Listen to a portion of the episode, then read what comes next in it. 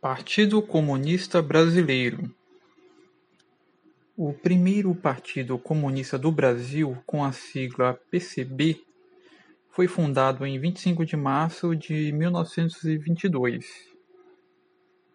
Surgiu como movimentos sindical e operário, motivados pelo triunfo da Revolução Comunista na Rússia, em 1917. Começou ativo e, mesmo na clandestinidade, traduziu e divulgou o Manifesto do Partido Comunista da União Soviética. Você se lembra da aula que eu explico sobre o Triângulo Vermelho, União Soviética, México e Espanha?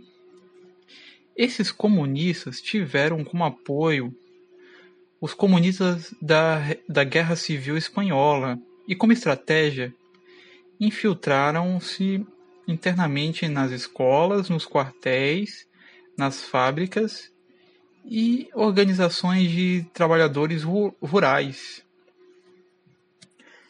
Em janeiro de 1927, o PCB recuperou a legalidade e formou-se o Bloco Operário, frente eleitoral que elegeu Azevedo Lima para a Câmara dos Deputados. Já em agosto, porém, o PCB voltava a ser ilegal. Buscando ampliar suas alianças, em dezembro, o partido enviou seu secretário-geral, Astrogildo Pereira, à Bolívia, para conversar com Luiz Carlos Prestes, o líder da Coluna Prestes, que havia desafiado o governo e se encontrava exilado naquele país. Em outubro, o Bloco Operário Camponês, BOC, nova denominação do Bloco Operário, elegeu 2 membros do PCB para o Conselho Municipal do Rio de Janeiro, Otávio Brandão e Minervino de Oliveira. Em 1929, Prestes foi convidado a disputar a eleição presidencial do ano seguinte, na legenda do BOC, mas não aceitou.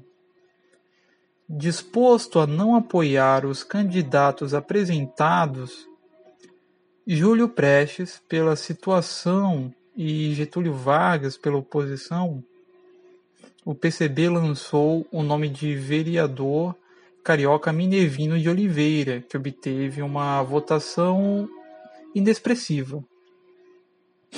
Em seguida, o partido se negou a dar apoio à Revolução de 1930, por considerar o movimento uma simples luta entre grupos oligárquicos.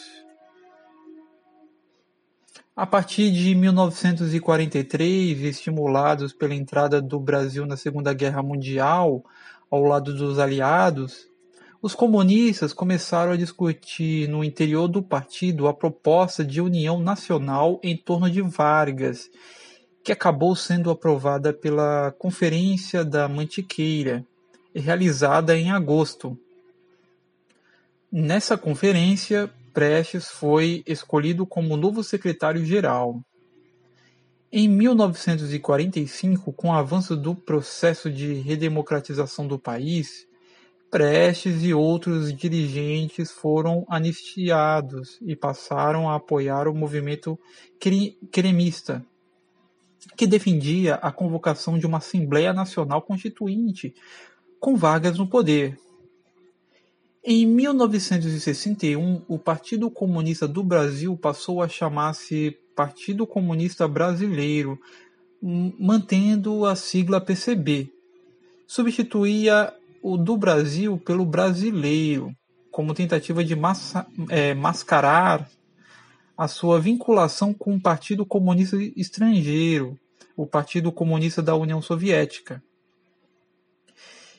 E em 1962, com as rupturas no que originam-se dentro do PCB, proporcionaram a criação de um novo partido,